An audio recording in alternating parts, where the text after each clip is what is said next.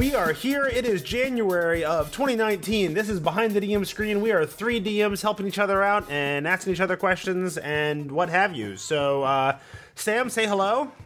Hello. Mike, say hello. Yo. And I'm Jeff Greiner. Sam. Yes, sir tell us about what has happened in your gaming world since the last time we chatted. Okay, well, I haven't played anything since the last time we chatted. I've done some prep, but it's the holidays. It was November and then it was December, and you know, those two months, they're just really hard to game. I think I am not alone in this. Just to remind people what I'm doing, I am running an Edge of the Empire game on Sunday nights every other Sunday. I'm running a pre published adventure there called Beyond the Rim. It's been greatly adjusted or changed or whatnot based on the PCs and all that, but it is a published adventure. I'm also uh, playing now in an Edge of the Empire game every other Friday, so that's going to be a lot of fun because I'll get that's to exciting. experience. Yeah, I'll get to experience that that system from the other side of the table or the other side of the screen. And I also still run my uh, basic D and D slash Labyrinth Lord game every other Friday in the Barrowmaze. That's the kind of pickup game that I have a bunch of players for, and whoever shows up shows up, and we go into the dungeon and then we leave. It's, it's a mega dungeon. So anyway, so that's what's going on. But none of those groups have met because of the holidays. And so the last time we did meet, I had I, ha- I have kind of an issue that I'd like to talk about, and I'm sure that this is an issue that is not an unheard of thing. I don't know how prevalent it is in D and D because I think D and D is very very accessible. Fifth edition D and D is very very accessible. So here's here's the issue, and then we can talk about it. So one of my players in my Edge of the Empire game, it turns out I found out does not have the core rulebook. Mm-hmm. And so the reason I found out was because um, in, in Edge of the Empire, at the end of each session, you give some XP, and the characters spend their XP. They, they get anywhere between like 5 and 25 XP on average at the end of each session. And then you spend your experience points to increase your character's skills and talents and specializations throughout the the whole game because ab- after every session you you get some XP and then you spend it right away. You don't hoard it. Mhm. It's not like Numenera, whereas in Numenera you can either spend your XP on something in the session to help you overcome an obstacle or a challenge, or you can spend your XP on character advancement. It's not like that at all. In this system, you get XP a little bit after every session and then you spend it. Sometimes you don't spend it right away because sometimes the, the talents that you want to purchase or or whatnot cost a little bit more than what you have. So you might not always be spending it. But but on average, you're buying something like every other session, you can improve your character a great deal. It, it sounds exactly the way Torg Eternity works as well. It's it, and it's a set like five XP for every act is, is how they set it up that you complete, Okay. and you might actually complete two acts at a session or whatever. But yeah, it's the exact same. Yeah, yeah. The the the, the exact uh, XP award determination is based on lots of different factors, but ultimately, it, the long and short of it is they get a little bit of XP each session. Well, anyway, so what happened is the session previous to my last one, it ended on a cliffhanger, but it was kind of in the middle of a scene, and we did not resolve the scene, so I didn't give them the XP.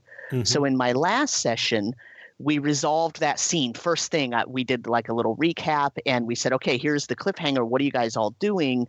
Let's, you know, let's resolve this scene. And then they escape the scene and now they're in their ship and, and they have, you know, gone into hyperspace. And so they got away. They're, they're no longer in danger. And so then I said, okay, well, let's take a few minutes now. I will give you the XP and we can talk about what you're doing with your characters because it's the first first sort of now we've had a few sessions two or three four sessions and now now that you've kind of played your character a little bit you know i'm the kind of gm that i allow them that if they start building their character and then it turns out in in two or three sessions they don't really the, the character didn't turn out the way they wanted or something doesn't work the way that they conceived it or that they thought it would work or whatnot i let them change things up at the beginning of a campaign Sure. so I, I wanted to sort of sit and have a little conversation about, well, you know, what are you guys doing with your XP and who, you know, what direction is everybody going? Anyway, so during this conversation, that's how it came out that this character, this this player, doesn't have the core book to to to create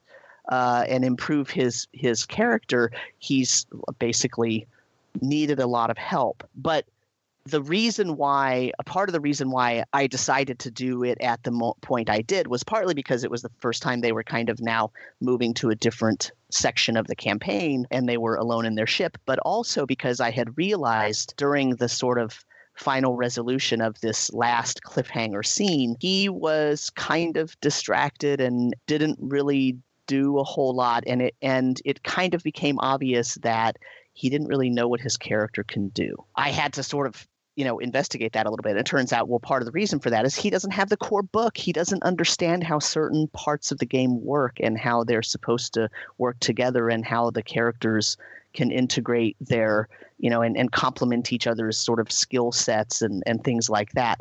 So uh, so here's here's the, the what i want to open up to the conversation. I, I my uh, my meaning here is not to say oh god this player i can't believe he didn't bother to get the book. How horrible blah blah blah. Like that's not the that's not where i'm coming from. Where i'm coming from is uh, you know so i spoke to him afterwards and i encouraged him to you know find a way to get access to the book, I told him I could help him do that. And, you know, I, I mean, because I, I, want my player to be able to experience the full game and, and I want him to be able to enjoy the game and know what's going on. And so I was willing to, I mean, heck, I would have even bought him uh, the book, you know, uh, if he needed it or whatnot. But he didn't really seem interested in wanting to buy the book and learn all the rules. He he was like, no, I think I can just basically wing it with just the you know I have he he said you know I have a few pages photocopied from you know another friend's book or whatnot. So he has you know and he found a website that has like some very bare bones things on it. And He can use all of that and he'll be just fine. Here's my question. Well, first, I have not had this happen in D&D 5th edition and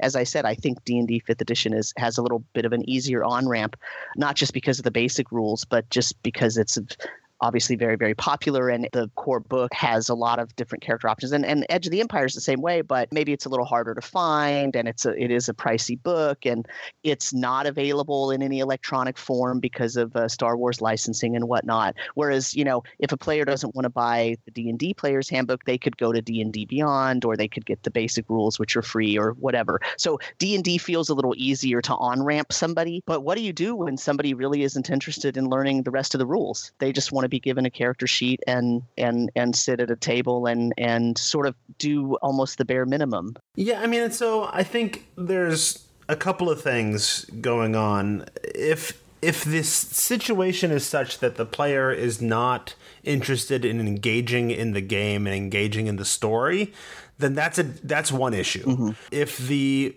player is not interested in investing in the rules and the the books and that kind of stuff and and just wants to sort of show up and role play that's a completely different issue. And honestly there are times when i'm playing a a system that might be new to my players or it's it's a situation where they just don't have the books. Uh, when, when i run torg nobody owns the book except for me. Mm-hmm. and, and there's a point where if they're into the game, I actually sometimes prefer that because then they don't get so hung up on the rules and they just get into well can i do this or i want to do this and then we then i help them figure out what, whether or not it's possible and, and how the rules function in that way uh, so that does mean that i have to approach these games with a, a, mentality of i'm also a little bit of a teacher of the game mm-hmm. but I'm okay with that. I've been doing that for a long time. Uh, but that's a whole different issue than if somebody is showing up and they're just not really they want to hang out with people, but they don't really want, care about the game that much at all.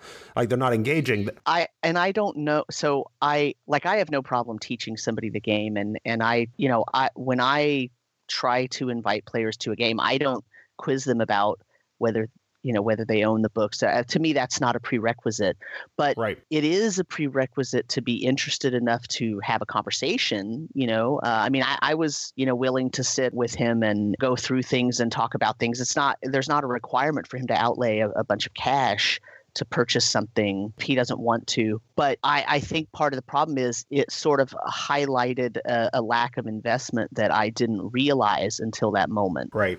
Yeah, no, and that's and see that's a different like I have a, a guy in my D and D group. Well, it's the same group, but I have a guy in, in our D and D game who, in all the time we've been playing fifth edition, like since it launched.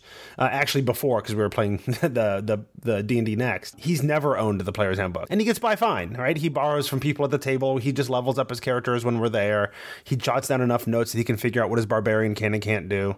Uh, and maybe he's not as optimized as he could be, and he doesn't use every power the way as much as he could to the most greatest effect. But he's having fun and he's engaged in the game, and so it's going fine. Yeah. But if yeah, but if there's if, if this is a hint that this character this player is not really interested in the game, then there's a different conversation to have. I think. Right. Yeah, and I don't. I and I and I, honestly, I don't know. You know, we, we we sort of ended it and we took a hiatus, and I I've talked to him a couple times since since our last session, but he's not real open to conversation at the moment. So Mhm. I don't know if he's got some personal stuff going on or or what, but Sure. you know but i you know so he, the I, it's an odd thing right and because it's kind of a different system and it's kind of a different game i think he was really excited to play in the star wars universe but you know with with the way that ffg's star wars games run they're very narrative. So they rely on having a heavy imagination and being able to describe things. And it's not about oh well what's my skill in this? I'm only going to try the things i'm going to be good at. But but you do need to know how to figure out how to resolve what it is that you're proposing to do or at least understand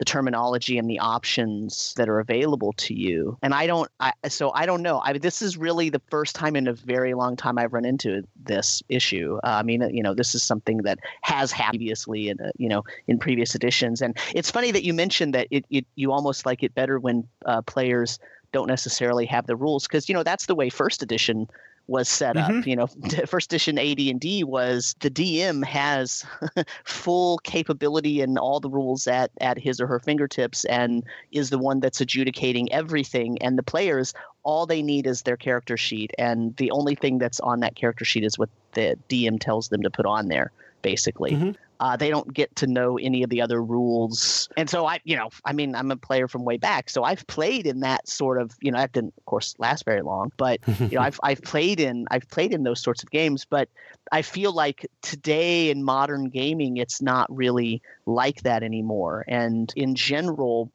usually players that I run into the, they want to know more, not less. And so I've just this is it's a weird problem for me to have. At least I feel like it's a weird problem for me to have. So the question is then how do you in, increase engagement? You know, this is this has been a problem now for two sessions with this person. You know, with one session I can kind of write off, hey, everybody has a bad day or everybody has a, day where they're distracted or you know they've got something else going on or they're really tired or whatever but what do you do when you start when you're afraid to see it start becoming a pattern and then it appears that it is How important is it that they, in particular, are uh, are that engaged? Like what what effect does it have on the rest of the game or the rest of the players that are there? Does it hold everybody up? in in this particular setup i only have four players and the way that they each built their characters they each have a sort of specialty you know a specialty that that's what they do that's what they're good at It's like it's like the A team. You got the muscle and the face man and yeah, whatever. you've got yeah. the muscle, you've got the face, you've got the doctor who can fix everything, and you've got the computer expert kind of thing, right? And it turns out that this character is the one who has the fighting capability. Mhm. And everybody else has other capabilities. And in, in Edge of the Empire, you know, it's not necessary for the game is not necessarily combat driven but it is star wars. There's a lot of you know sort of short skirmishes at times Sure. and there are dangerous things that you need someone with some muscle at times. And so for this particular group this character could be important. And so this is this is actually why i'm asking because of course you know as the gm i can set up the scenario and make it work any way I, I want it to, you know, and I could choose to introduce certain things or not as, you know, based on who's going to be at what session or whatnot. But the thing is, like, this is why it's a question for me because if I start uh, shunting things over and highlighting the other characters, now this player is going to get less sort of spotlight time. And that might be all right, right? If they're if they're not drawing the spotlight to themselves, okay. If they're not, you know, if if, if the spotlight doesn't fall on them, that same player that I've had for years that plays the barbarian and doesn't own the the player's handbook. Uh, like I've had that conversation with him. I'm like, you know, I, I've talked to him. Hey, are you like, are you into the game? Are you enjoying the story? Are you enjoying your character? You know, what, what uh, what, is there something we need to do or whatever to put you more front and center to make it more fun for you? Because obviously they're they're electing to show up every mm-hmm. every week. Right. They want to be there, and that player's answer is no. I'm kind of happy being the player who hangs out in the background, and I'm there to smash things as a barbarian when I want to, and every now and then when my character gets a spotlight or something, that's fine. But I don't want to be the focus a, a session after session after session. And he's kind of cool with hanging back, and he's having fun, and the rest of the players are having fun, and they're glad to have him there, and uh, it's just become a non-issue, right? So I think that's the conversation that needs to happen. Not um, why aren't you engaged? The conversation is um, do we need to engage you more, or are you cool with the where things are? Yeah, and, it, and yeah. it's possible. Like I haven't played, I haven't played. This is Edge of the Empire, right? Yep. Yeah, I haven't I haven't played Edge of the Empire, and it's possible that that game requires more direct interaction than than like D and D does, where it's like, here's your fighter, you know, champion fighter, mm-hmm. hang out in the back and hit stuff when yeah. we when we point, you know, and the yeah the the problem I guess that I that w- one of the causes of the problem is that this this this player's PC is the brother of another PC, and they intertwined their backstories with each other, which is awesome. I mean, that's a, a great thing. But then that means that his his sort of focus is protecting his sister in the game. That's kind of one of his motivations. Sure. And so is is he not doing that? Well, but that's all he's doing. Oh, okay. Um, but okay, then well, but then he doesn't know the rules around how to do that, right? Okay. So it's so I, it's, I, I, think, I think it's a combination of a few things, and I, am not. I, yeah. Mm-hmm. So you know, really, I didn't expect us to necessarily solve this in 15 no. minutes. It's more about talking about it and sort of letting it ruminate in my brain and and getting Absolutely. feedback and bouncing ideas off of each other and no i think i think you're in a good place to to have some to, to, to try to make some different observations and see what's uh, what might be going on and have some conversations about uh, how comfortable the party is with with how that is playing out and if everybody's cool then you know then you then you go into teacher mode and just make sure he knows how to do what he wants to do yeah yeah. You know? And if not then you have a whole other slew of issues.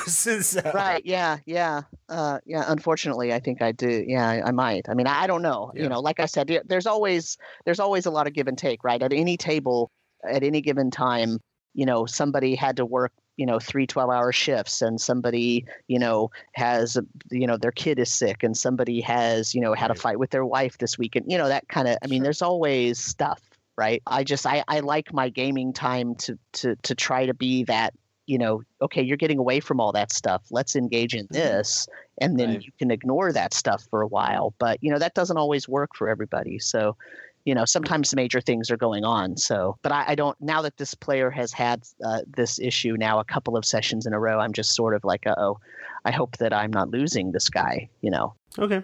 Yeah well, good luck. it sounds like this is a player who needs some support. And you know who else needs support? us here at the Tome Show. And if you would like to support us out there, listeners, you can go to our Amazon or DMs Guild affiliate links from thetomeshow.com. Follow those links, do your shopping as normal. We get a, a small percentage, and I usually try to distribute that out to uh, all of our great contributors on the show. See how I transitioned away from you, Sam? Yeah. Do you know that the Tome Show recently gave away 5th edition D&D goodies just as an yeah, appreciation for our fans? Yeah. We gave away one product to somebody who follows us on Facebook. We gave away one product to somebody who follows us on Twitter. And we gave away one product to somebody who supports us on the Patreon that I'll talk about uh, in the next break. We appreciate your support and we're trying to show it in various different ways. Absolutely. All right. It is my turn. I will start my timer. So I am in a similar situation to Sam in that I had a session like right before we recorded last time. And then the holidays hit and I've been traveling traveling and running around and doing things, and I have a session in like two days, but I haven't played since the last one. So that's where I'm at. And if if we recall from from, I do have two questions I want to ask, and they're not player focused so much as narrative focused, uh, like uh, unlike Sam's question. If you recall from last time, they were they made it like halfway ish through the next chapter of the Rod of Seven Parts storyline, and I was thinking that if they go quickly through that, and it's possible they could could because you can actually converse with the pit fiend that has the part and just give get the pit fiend to give it up. The pit fiend doesn't really care about the rod, just wants to to say screw you to the devils, or the the Is that right? The devils, the demons, whichever it is.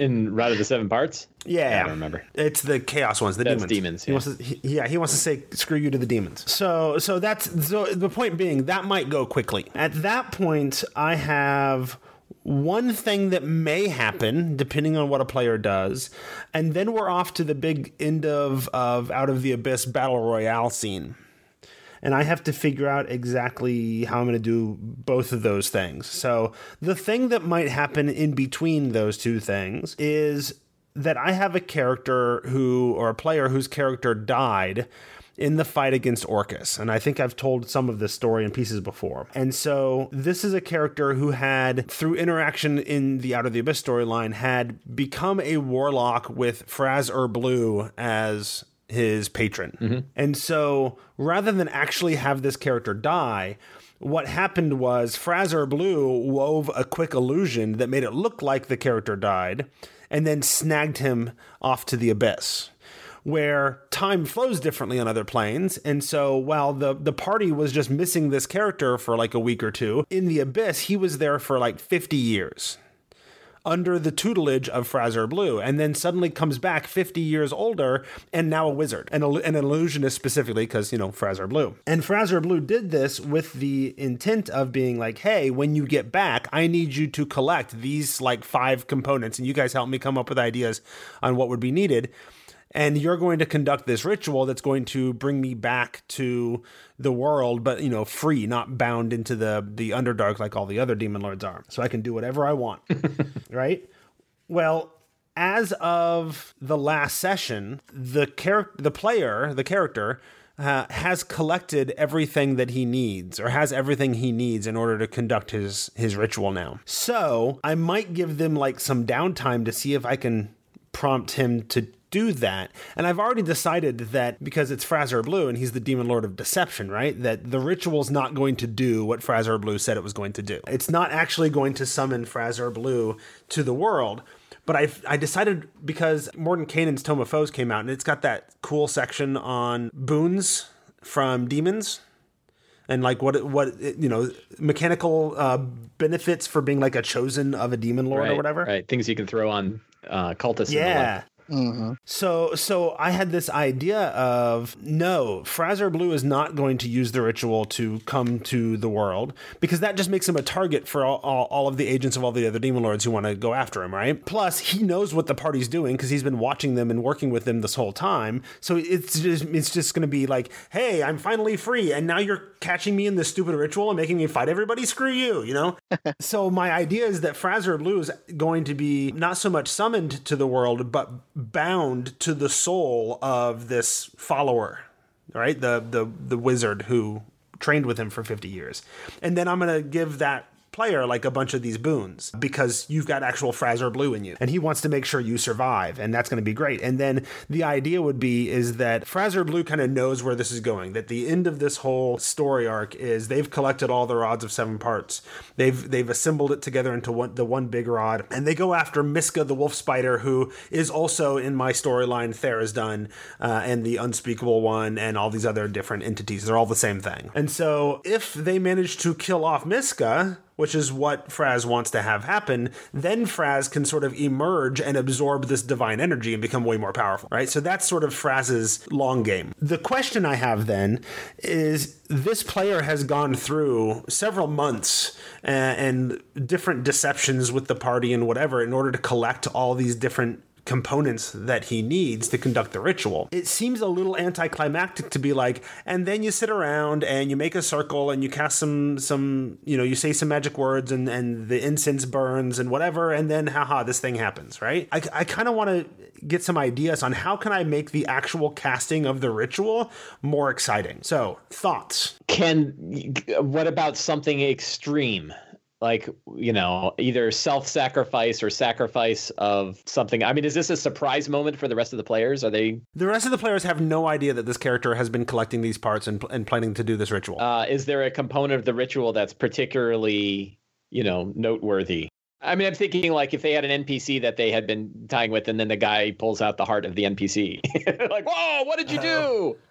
Sure. Yeah. Uh, not specifically like now. So part of like he uh, Fraz is the the the demon lord of deception, right? So part of what he has to do is get you know sort of convince the his own party to assist him in the ritual without them knowing what they're doing. Right. So do you remember, you know, if we so there's there's two. If we go back to Buffy the Vampire Slayer, Mhm. there's the part where Willow is kind of turning into Dark Willow. She decides she's going to Mhm. resurrect Buffy after Buffy's gone to heaven. And she like, you know, a deer comes up and she pets the deer and then cuts its throat. You know, if if the last part of the ritual is something where they start to go like, "Wait, wait, what are you what are you doing?" Like that you know, we're we're all just conducting a nice ritual here and you just did what you know what's the what what would kind of push it over the line or or start to edge close to that line and they're getting more and more like wait a minute Yeah. So so not as not as far as like a human sacrifice because that's clearly like whoa no this is bad right. yeah but maybe Um, something but- a little what if he you know so and then i'm thinking about oh who's the jackass in harry potter Malfoy. Draco. no the guy who cuts his own hand off he's a rat most of the time P- Petty Oh, Peter Pettigrew. Pettigrew. yeah, Yeah. so pettigrew has to cut his own hand off right to summon his master and that's like you know that's a Mm. bold move So here's here's a question for you. You know, so so this PC has been sort of gathering all the information and required components and knowledge about the ritual and and keeping it from the party, but Mhm. but is anybody in the outside world are they aware? I mean, uh, like you know what what you're describing. So uh, here's here's what I'm hearing. I'm hearing that there is a group of people who have a goal of bringing Fraz-Urb'luu onto the material plane, uh, onto the mortal plane, and that would be a problem for me as a cleric of Pelor or or whatever. Mm. And I have heard whisperings of this and had a premonition of this, and so I need to find that group of people that is doing that because now I consider them cultists, and I need to disrupt this ritual. Is it possible that any of the NPCs in your world have figured out that this PC is, you know, doing something with Fraz-Urb'luu, even if the other PCs have, not, you know, are not, you know, they're sort of unwitting participants um, at this Mhm. point. But they, but so I guess what I'm saying is, you know, this this is sort of the the scene. This is like the climax, the disruption of Dark Ritual, kind of like, uh, you know, at But in at- reverse. you're right in reverse. It's kind of like you know at, uh, at the end of the Keep on the Shadowfell when you try to you know stop Kalarel from doing this dark ritual and uh, close the portal and and you know seal the rift and all that kind of Yahoo stuff. Yeah. But except except from this position, it's other people coming in to stop the PCs who are the cultists in the scene. Except But- most of the party But uh, doesn't know yeah, it. the PCs don't know it. Right. Like I like the idea that like a bunch of knights on Griffin back in armor show up and that you fight them off and you manage to you know hold hold them off until the ritual's done. Um, and some of then you know that there should be clues about you know well maybe you know like what's going on like oh these people are using radiant damage wait a minute people are using Right. radiant damage against us like But then, is- but then you don't find out exactly, you know, that they're that they're paladins of Pelor Right. until the fight's over and you find the holy symbols. You know, Right, oh yeah. shoot, what are we doing? yeah That could be fun. that would be something that like you know it's not because because part of the whole shtick here is the rest of the party doesn't know right like they they might have clues or there might have been indications but they haven't put it together and so they don't really know that they're doing something that another group in the world would see as absolutely evil Yeah, I just have to figure out what sort of agent or patron or whatever would would be able to pierce through the deception of a demon lord of deception. You know, certainly there's somebody, so I can figure that. And, and it could very well be another demon lord or something like that, right? Remember that he can have plans that are stacked together, right? He doesn't have to have one big deception. Absolutely. He could have five interlocking deceptions or layers. Right. Well, and in theory, it's been like five different. Yeah. It's been like five different deceptions that have led to this moment, right? Right, So, right yeah and i mean it could be a um, a cleric or a paladin of of a different god gets a premonition i mean it could be something that simple Mhm. something the players don't even necessarily ever learn until after the climactic battle in his dying breath he says you know i have failed my my god you know your your evilness is going to bring you know this horrible thing into the world and i failed you know kill me so that i can repent you know or whatever like Right. and then they'll be like whoa holy crap what happened Right. and you know but it doesn't so i guess my my thing is it doesn't really matter how someone else finds out because the players might never even find out how. No, I just have to justify it in my own head. Right, right, yeah, yeah. But that, thing, like just so that you can improvise and you know and use improvisational skills while the whole thing is happening and plan for this incursion or or whatever happens you know and depending on how you want to draw it out or whatever if there is some ritual component i mean there needs to be some component that that pc has to either create himself or purchase somewhere that is going to make people whisper Mhm. you know it's just that's too iconic of a you know like he's not Oh, he's not well- going to use you know Aarakocra feathers and you know sunshine radiant energy to bring Fraz-Urb'luu into the mortal plane. Yeah, no, no. He's he's done a bunch of he's he most of the components are questionable, except that the party doesn't know that he has them or what Mhm. they're for. so Right, but what I'm saying is someone somewhere knows or senses that he Yeah. has those or that he has purchased those or something it's going to be noticeable from outside. And one of one of the one of the components is actually the staff that another party member carries, and so he has to convince that party member to let him use the staff. Oh yeah. And see that So that could be the moment where there's a major disruption and a bunch of people riding griffins come in and, you know, right, don't give him the staff you know like you know or or you know get the staff you know the the person you know the the lead whoever the paladin on the griffin is saying you know focus on the staff we need to get that staff away because as soon as he has that staff he's going to complete his dark the ritual ritual. Yeah, you know i mean i, I that could be an Mhm. amazing epic battle and the the party will start getting hints of wait wait what's going on here and that can be fantastic Well, I don't need an epic battle because we're after that we're going straight into the battle royale with all the demon lords. Yeah, yeah. No, but no, I Um, mean, but- epic, but I- epic but I need it to be- of, yeah. you know, the unveiling Yeah, of, of yeah. the secret. You know, I, w- I want a cool story, and I want it to be more than just me describing a ritual. Like I want them to have action and things to do. yeah, So yeah. Cool. Uh, well, I've got 25 seconds to, to ask my second question then. I mentioned that the Battle Royale with the Demon Lords is coming up uh, after that. And I'm thinking, like, I don't have the minis for a bunch of Demon Lords because they're huge and large, and I only have maybe a few of them uh, in actual mini form. And I'm curious about thoughts on how to or whether or not to map out that battle. Like, is it easier just to go theater of the mind? Uh, but I'm going to be like handing stat blocks to players and letting them playing the demon lords fighting each other. So is it going to be important for them to have the the maps and just maybe print out you know paper tokens or whatever to represent it? Thoughts? There, there are some really good flat plastic minis for almost every one of the demon princes. I think I know that they have Yeah. Orcus and Demogorgon. I don't know if they have all of them. Who is it? Printable Heroes might, and I think Mhm. maybe uh, Trash Mob Minis has stuff like that. So you might poke through their Okay. collection and see what you can find. Those are two dimensional. Right. You could also kind of think it through and see if whether or not Theater of the Mind could work. Well, and I think I might have to go theater of the mind if only because uh, my Size printer has gone kaput. yeah. I, I, my printer doesn't work anymore, and I have two days to sort it out. So Yeah, the other ones you could you could essentially change your scale to like a twenty foot cube square, you know, Sure. and then give them all a normal size mini. you know, right. yeah. I guess my question is, do you have any players who really lean on the map and minis when you're doing something that is a large battle?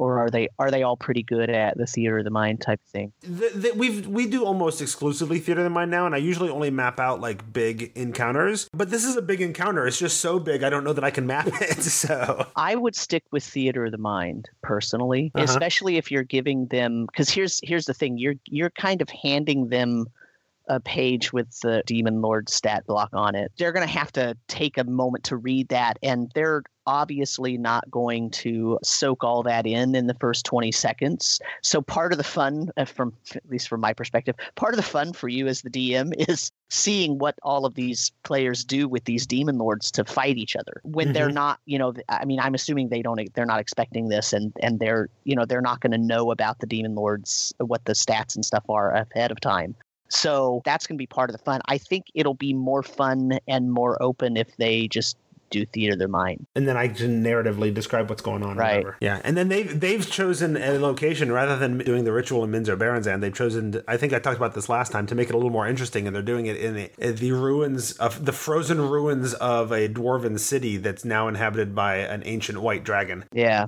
So so the dragon will be running around uh, fighting demon lords too, Right. Trying to stay the hell out of their way. Who knows?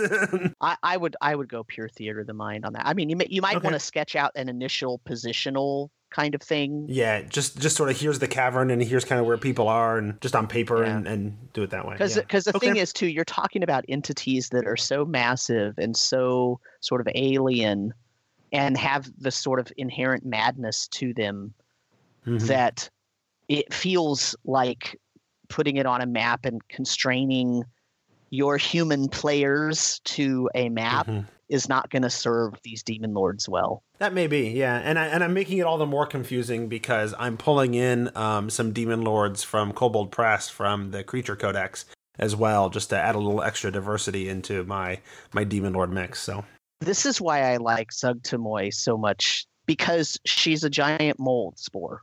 You know, like she's a fungus. How do you? It's also why I like myconids, right? Because it's it is completely foreign to me how that thing.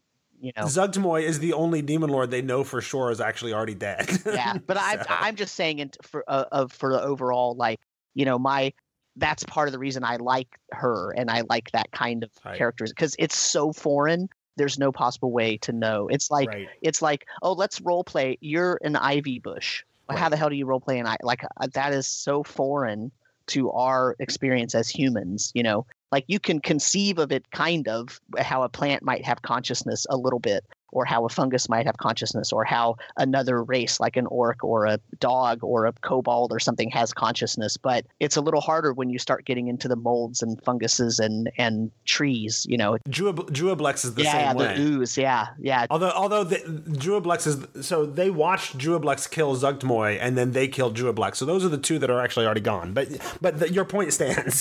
so all right, my time is up. Before we let Mike take up the rest of the the episode. I want to remind people, and we mentioned before, that if you want to support the show, another way you can do it is by going to patreon.com slash the tome show. If you want to support the show directly for as little as a dollar a an, a month, you can toss a little bit our way and then that's the money I'm using to do things like beyond paying the bills for the show. That's the money I'm using to do things like, you know, the contests and and buying some equipment upgrades for some of our our our hosts who who need better microphones and that kind of stuff. So feel free to head over to patreon.com slash the tome show to support us there. Plus the patrons get sometimes, you know, uh, an opportunity to give us feedback on and give us some ideas on where we're going and what topics we should cover and that kind of stuff.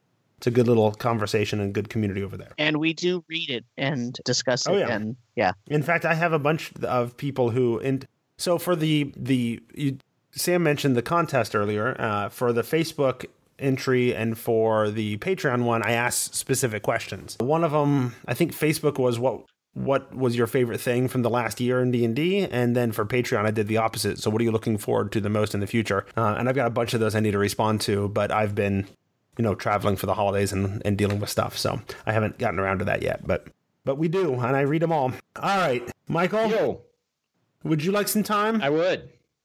I collected all these bonus topics, and we're not going to have time for any of them. You thought like I remember before the show. It's like, oh, I got like four minutes of stuff. right? Absolutely. Well, that's usually your line. Except I'm Right. going I've last. got four minutes of Nothing stuff. to blame on me.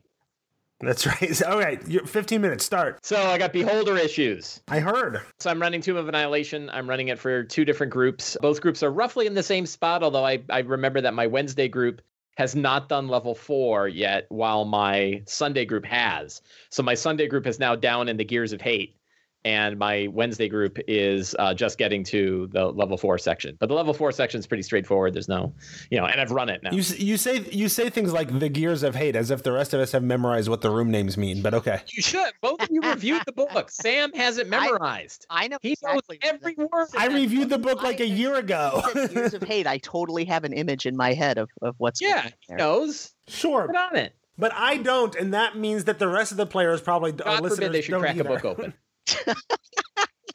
so like, oh, oh, maybe I should Google that. You're so demanding, Mike. I don't have any time to explain what the gears of hate are. You have 14 minutes. 14, right? I'm burning time right now. Uh, anyway, but that's not what we want to talk about. There is a room in the Vault of Reflection, as you know, level three of the tomb, in which you are in a large circular room with a mirrored floor that looks almost perfectly spherical. And inside is a fun little trap where there's a floating orb covered by a tarp. And when the tarp is removed, it is not a beholder, but a giant magnet thing that sucks anybody that's got armor right to it. And the beholder is actually invisible, flying around the room. I can probably count on one hand the number of times I've run beholders. And I must have run one before this, but I I don't remember. Right? Like I, I can't remember the last time I ran a 5e beholder. So it means like, and if you think about it, it's like in general, like how many times are we going to run these in our lives, right? So it's a tricky, it's tricky to like do it because one thing I'm discovering running Tomb of Annihilation is how valuable it is to do something once in order to do it again. So like it's one thing to read an adventure and run it. It's something else to run it twice. And and that second time it's way easier you know way easier than if you could read it and read it and read it and read it and then run it and a beholder is kind of the same way like you have to see it play out and then go ah that's what's going on with this so my first group i've already kind of made this like you know i really don't want to kill more characters i don't i don't sort of like the super lethality of the tomb when you have these characters that have been around for nine levels and i'm just gonna i was gonna start pulling my punches so i did with my sunday group and i didn't really tweak the beholder but I basically took away any of the effects that when they drop to zero, it kills anybody. And the problem was my players figured it out. And they like afterwards said, like, you know, or during it, they're like, wow, you're being real nice to us. You know, you should have just killed us with that. right. And they knew it and and that kind of I it, you know everybody's happy and they said it was really epic and they really enjoyed it. And they had some really fun moments with it. There were uh, my Sunday the, the fun the interesting thing is my Sunday group had a much better time with the Beholder than I think my Wednesday group did. Because there was like a, a funny scene where they managed to slide underneath the Beholder and charm it, you know, so that they they, they were able to get out from underneath its anti magic ray and charm it, and then they had this conversation with it and it's spilling the beans on everything that's going on in the tomb because it's like now their friend right? And then one of the guys their trickster god is like you cannot you know, like i forget what his his thing was like you can't let evil stand or something like that. So while they're having a conversation the rogue is setting up the perfect like crossbow shot to the back of the beholder's head and then shoots the beholder and gets a big ass crit and then the beholder's angry again and then the eye rays start flying off again. So it's this fun like they're real worried and they're fighting with the rays and then they charm it and they have this conversation and then they go back to fighting it with the rays and that was kind of a fun thing that happened but i was bothered by the fact that they knew i pulled punches like they knew they got hit by a disintegrate and weren't disintegrated right when they're like that was a disintegration that should have probably just killed us outright but oh mike's being nice so I, I I I didn't like that. So I was like, okay, I'm, I do not think I'm going to do that with my other group. And then the other thing is, I'm like, it, the fact. So beholders are super tricky because their eye rays don't work inside their anti-magic field. And so you, you have this continual like where do you aim the anti-magic field or do you shut it off completely? Because anybody that's in it is prevented you know in many cases it's better for them to be inside the anti-magic shield because they can always step out of it and do stuff if they want to. But if they're in it the beholder can't hit them with an eye ray. So they can literally like pop out the side hit him with a spell and then pop back in again right? If they know where it is. So in many cases, I'm like, you know what? He just shuts his eye off and hits you with six eye rays because that's a better approach. But if they don't have legendary resistance, they're going to get nailed with save or suck spells like like Charm Monster. So I said, okay, for the Wednesday group, I'm going to replace the Death Ray with like a Lightning Ray, which is not super creative, but whatever. Also, the death the death ray for a beholder is kind of iconic. But yeah, okay. but so is the disintegrate ray, right? Like, you know, it's got like every ray is iconic in some Right. Exactly. But well, you know, get up. So when was the last time you ran a beholder, Jeff? Um, when when have you ran a five e beholder? Run run a few, and then we'll have another conversation. yeah, I, I, think maybe once, right. but it's so uh, yeah. And this is kind of my issue that like there's like the way it should be, and then you're like, wow, I'm glad I ran it by the book, and all my players are pissed right? Like, right. You want to you want to balance. So what I'm what I'm thinking about, and I started writing about actually right before the show was like we have a we have a, we have sort of attitudes that we want. We sort of have emotions that we want at our gaming table. Mm-hmm. What are the abilities that the beholder has, and how does that affect those emotions? I'm you know I'm focusing on the the the, the death stuff because it's like the death ray actually wouldn't be bad at all, except that you're in the tomb of annihilation. And right. if you get hit by it, that's the end of your character right there. And if it happens in the first round, go get a Nintendo Switch because you're out for the next three hours, right? So I said, like, I'm going to take the death ray and turn it into a because it has an enervation ray, which is another necrotic ray. So it's like there's already has two big necrotic rays, but one of them is a drop to zero and it kills you. And the funny thing is, death ray is based on finger of death, kinda. But mm-hmm. Finger Death doesn't kill you when you drop to zero. So why don't you just replace it with Finger Death? I, well, so that's what I'm kind of thinking I should have done. Okay. Just replace it with Finger Death. Basically, just keep the death rate the same, only remove the drop to zero, you die. Because you already have one of those. You have Disintegrate, which is way worse. Well, disintegrate Right. doesn't drop to zero. Uh, well, if, if it drops you Yeah. to zero, you die. But but Yeah. it, ju- it, it just does You damage until then. Yeah, right, right. But you know, like even even outside of Tomb of Annihilation, Disintegrate is worse than anything else because you need true resurrection in order to come back. Right. You're not you're not using whatever revivify. So there's the death stuff. And and so what happened like when i ran the beholder last night which was the second time i ran it i focused a lot on like its its attitude. And it was you know kind of this big bolsterous half crazy psychotic beholder. That sounds right. um, yeah and that was fun because you know i was playing up the psychosis. Like every time he took damage he thought it was a great injustice in the world right? But he's happy to dish damage to everyone else. And he talked to so the the skull this was a mean thing i did. So you know you have the the skull keys the skeleton keys right? So right behind him was a skull that is the eight sided skeleton key the fourth key that they needed in order to open up the door in the basement. And it's sitting there in this pile and he's talking to it the whole time like it's his friend. And he he's like it's the perfect friend. It listens to me and it doesn't judge me and it doesn't offer advice when i don't want it.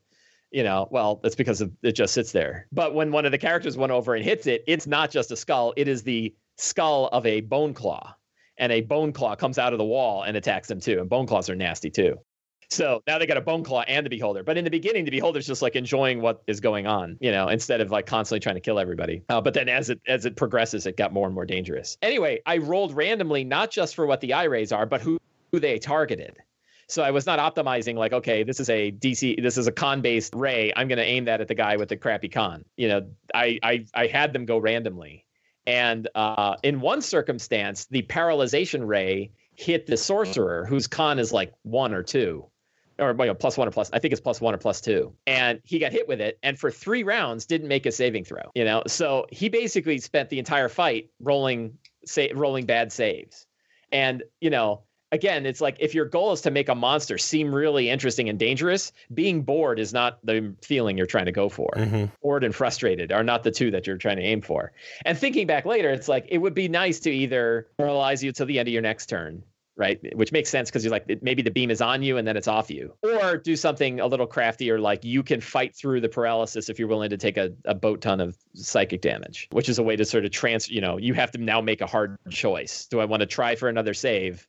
Or am I going to go ahead and take the psychic damage or break out of it, and now I'll be free again? I think that that's a nice, a nice tweak. Mhm. So yeah, like you know, all these things came up. But anyway, I, I was rolling randomly for all the attacks, and I rolled a disintegrate ray on one of the characters who was the same character, same player whose previous character also got disintegrated. oh, jeez. So she has two characters. Both of them were characters she has run for a while, like not just in the tomb. And both of them got disintegrated. You know, and it was like I felt terrible, right? It was like I'm rolling the dice in the open. Mhm. They knew it was her t- character. They knew it was a disintegrate ray, and she rolled the save and failed.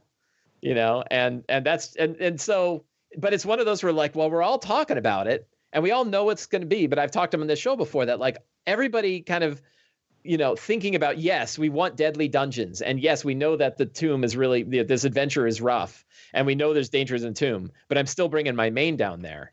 You know they don't get it if they say if they say that, right? You, like if they say no, I'm going to go ahead and use my main. They don't understand how bad it is. Well, and and so this is this is a problem that exists perennially with Death Trap dungeons, which is why typically I don't run them unless there's a particular corner case to do so. Like I want my beholders to be deadly because I want my characters not only in this session but in every other time that they might run into a beholder, I want them to freak out a little bit, right? But it's extra deadly because of being in the tomb, which I guess is why I'm not running that adventure. so Well, so I have. I think you know we talked about before. Like, how do you, how do you handle that? Like, how do you know what are the what are the what are the ways to kind of deal with the fact that you have this like a death trap dungeon's not bad if you have a bunch of characters you just rolled up, and in they go. Right? They're bad if it's a character you played for a year and you have this like story arc with. Right. No, I've I've run Death Trap Dungeons, but like I, I ran the original Tomb um, out of uh, Tales from the Yawning Portal with my uh, after school student group, and it was like the last big hurrah at the end of the year, and we had like four or five sessions left after we finished up the story, and so it was like, hey, here's this thing we're gonna do. You're all gonna die. It's gonna be fun, and whoever gets the furthest gets to keep the book as a prize. You know, uh, that that's how Death Trap Dungeons should function in my head is that they're contest adventures. They're not story narrative adventures. so That's how they started too, right? I mean, Tomb Tomb of Horrors was a Gen Con Yeah, convention right. mod. It- and it was also for a it was reason. also revenge against powerful Right. characters. right. That's right. It was- and it, I- it was like, but it was like that I that for figure for a reason, right? yeah, Like right.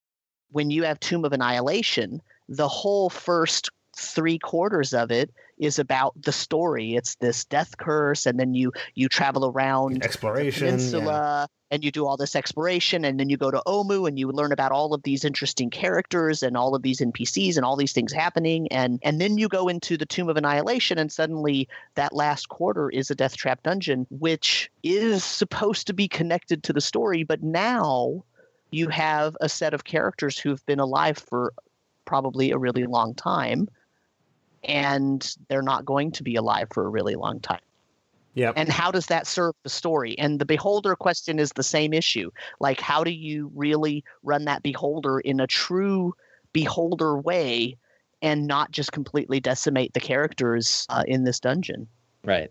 Do you Yeah. guys feel like Dungeon of the Mad Mage is a death trap dungeon though? no. Not, no not but it's a necessarily. mega dungeon It is a mega and dungeon. but and, it's and got lots has of story.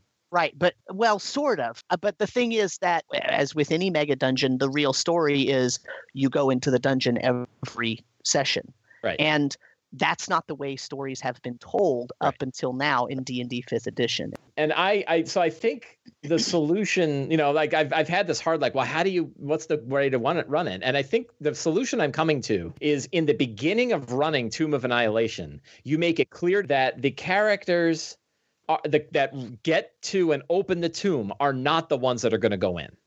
So instead of offering them a choice at all, you say your goal is get the tomb, get the get the keys and get the tomb open. Find it and open it. Right. We will have other people that go in. Yeah. Once you do that, you know your Once you do that, your pa- you're- your patron will send other agents to go into Right. the tomb. Right. And then that way, it's not even a choice of whether players bring their mains in or not. I, I, I just don't think they know.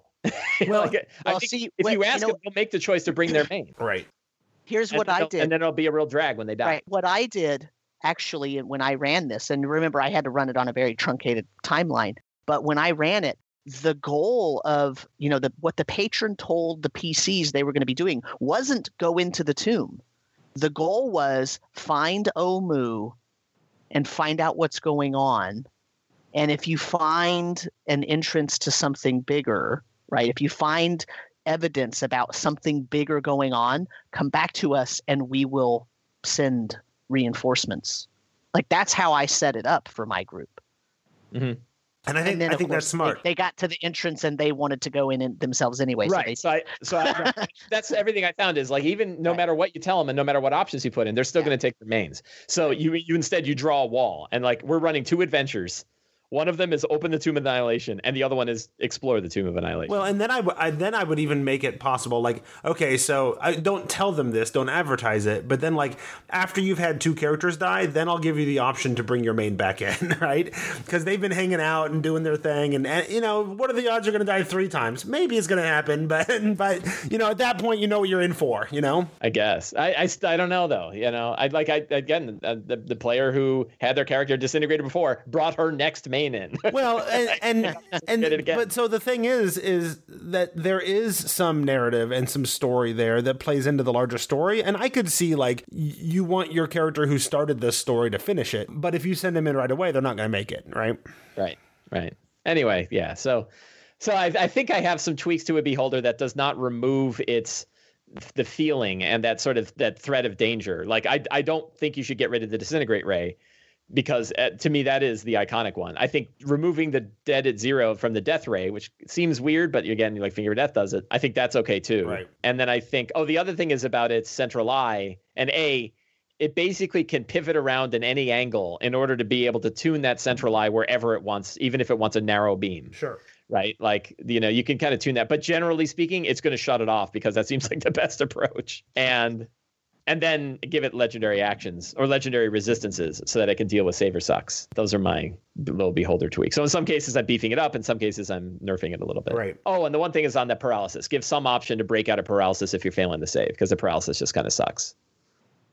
Yeah. This uh, this conversation actually reminds me of conversations uh, sort of in the fourth edition days about Yeah. you know being dazed, being stunned, Right. being dominated. right. Right. How bad that is from a player's point Yeah. of view, like from from the story point of view, or from the like iconic actions of like say a vampire. One of the iconic things they can do is dominate, you know. Yeah. And so, how do you nerf that and Yeah. still let these players know that they're fighting a dangerous vampire? Right. Like that's you know, I remember those conversations about being stunned or being dazed or being I know. I kept, dominated I or kept bringing what- up the uh, know.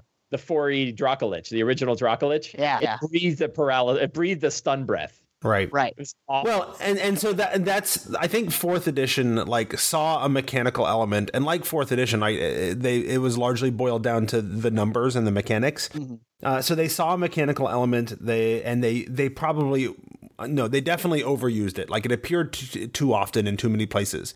Uh, I think fifth edition, it seems like, and I haven't run the breadth of everything in the monster manual, but it seems like they've walked it back to a point that it shows up. Like you can stun, you can dominate, but it doesn't happen very often. So when it does happen, it is a big deal and it is iconic. And you're not constantly doing doing this action management thing of oh well, you don't have an action this turn. Now I don't ha- have an action next turn and whatever. the you know? hard part is I don't think a player ever gets hit with a stun and thinks, "Wow, that's really cool." Yeah, You know, they always hate it, and it's just not. It doesn't. It's not iconic. It just sucks. I don't know. I've I've had element instances. why it's there, but nobody ever goes like, "Man, do you remember that time I got stunned?" Wow. well, no nobody nobody likes it, but nobody likes it. Any getting hit with anything, nobody, right? Nobody even like they will talk about how they got disintegrated. They're not going to talk about how they got stunned. Oh, I think it's come up like that. Uh, other than other than man, that sucked. yeah, no, I think I think it, it can work that way, but but you, only in rare cases. Yeah. Only only if you're you're using it sparingly.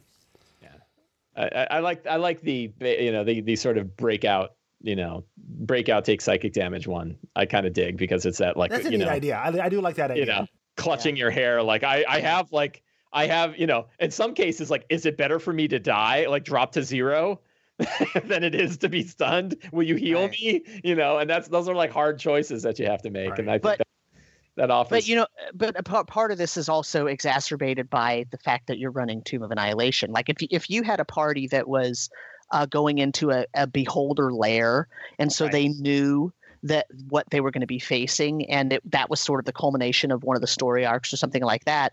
You know, they could take precautions against those specific types of things actually, that they've yeah. learned about about beholders, but they can't do that going into Tomb of Annihilation because there's really no clue about what's in there because everything is in there. right. I got nothing else. All right, good, good, because uh, we all went successfully over time, uh, significantly. So uh, Woohoo! We win now, again. Now I've got this big long list of bonus questions. I guess we can just hang on to them and. and Someday we're gonna have to just cancel the whole "let's all talk about our games" thing and just do bonus questions. You know, I, I one of the podcasts I listen to is Judge John Hodgman, where every you know episode he takes he brings in a couple of litigants that are, have a fight or whatever, and he com- comedically resolves their issues, right? And every now and then they'll have an episode where they don't bring in guests and they they're just like clearing the docket, is what they call it, and they just go through a bunch of emails they've received but didn't have time to, to get to. That's that's what we might have to do sometime. We might just have to clear the docket and take all the bonus. I would love to do that. Sure. Yeah, Sometime when we're that's not. what the the, you know, the Save or Die the Save or Die podcast used to do that. They would call it going back in the hot tub time machine, and then they would just spend like the whole episode at reading emails and answering questions as the you know as if they were sitting around in a hot tub having having a, a discussion. Ironically, an actual episode. Ironically, this would have been the perfect time to do that because only one person played, played since the last time we chatted. but Yeah, here we are. well, we talked. We talked about. We had a lot. We always have. I've never worried about us not having stuff to talk about. So uh, we're gonna call that the end of this episode of Behind the DM Screen. Uh, so uh, I guess thanks for listening and say goodbye, guys. Goodbye, guys.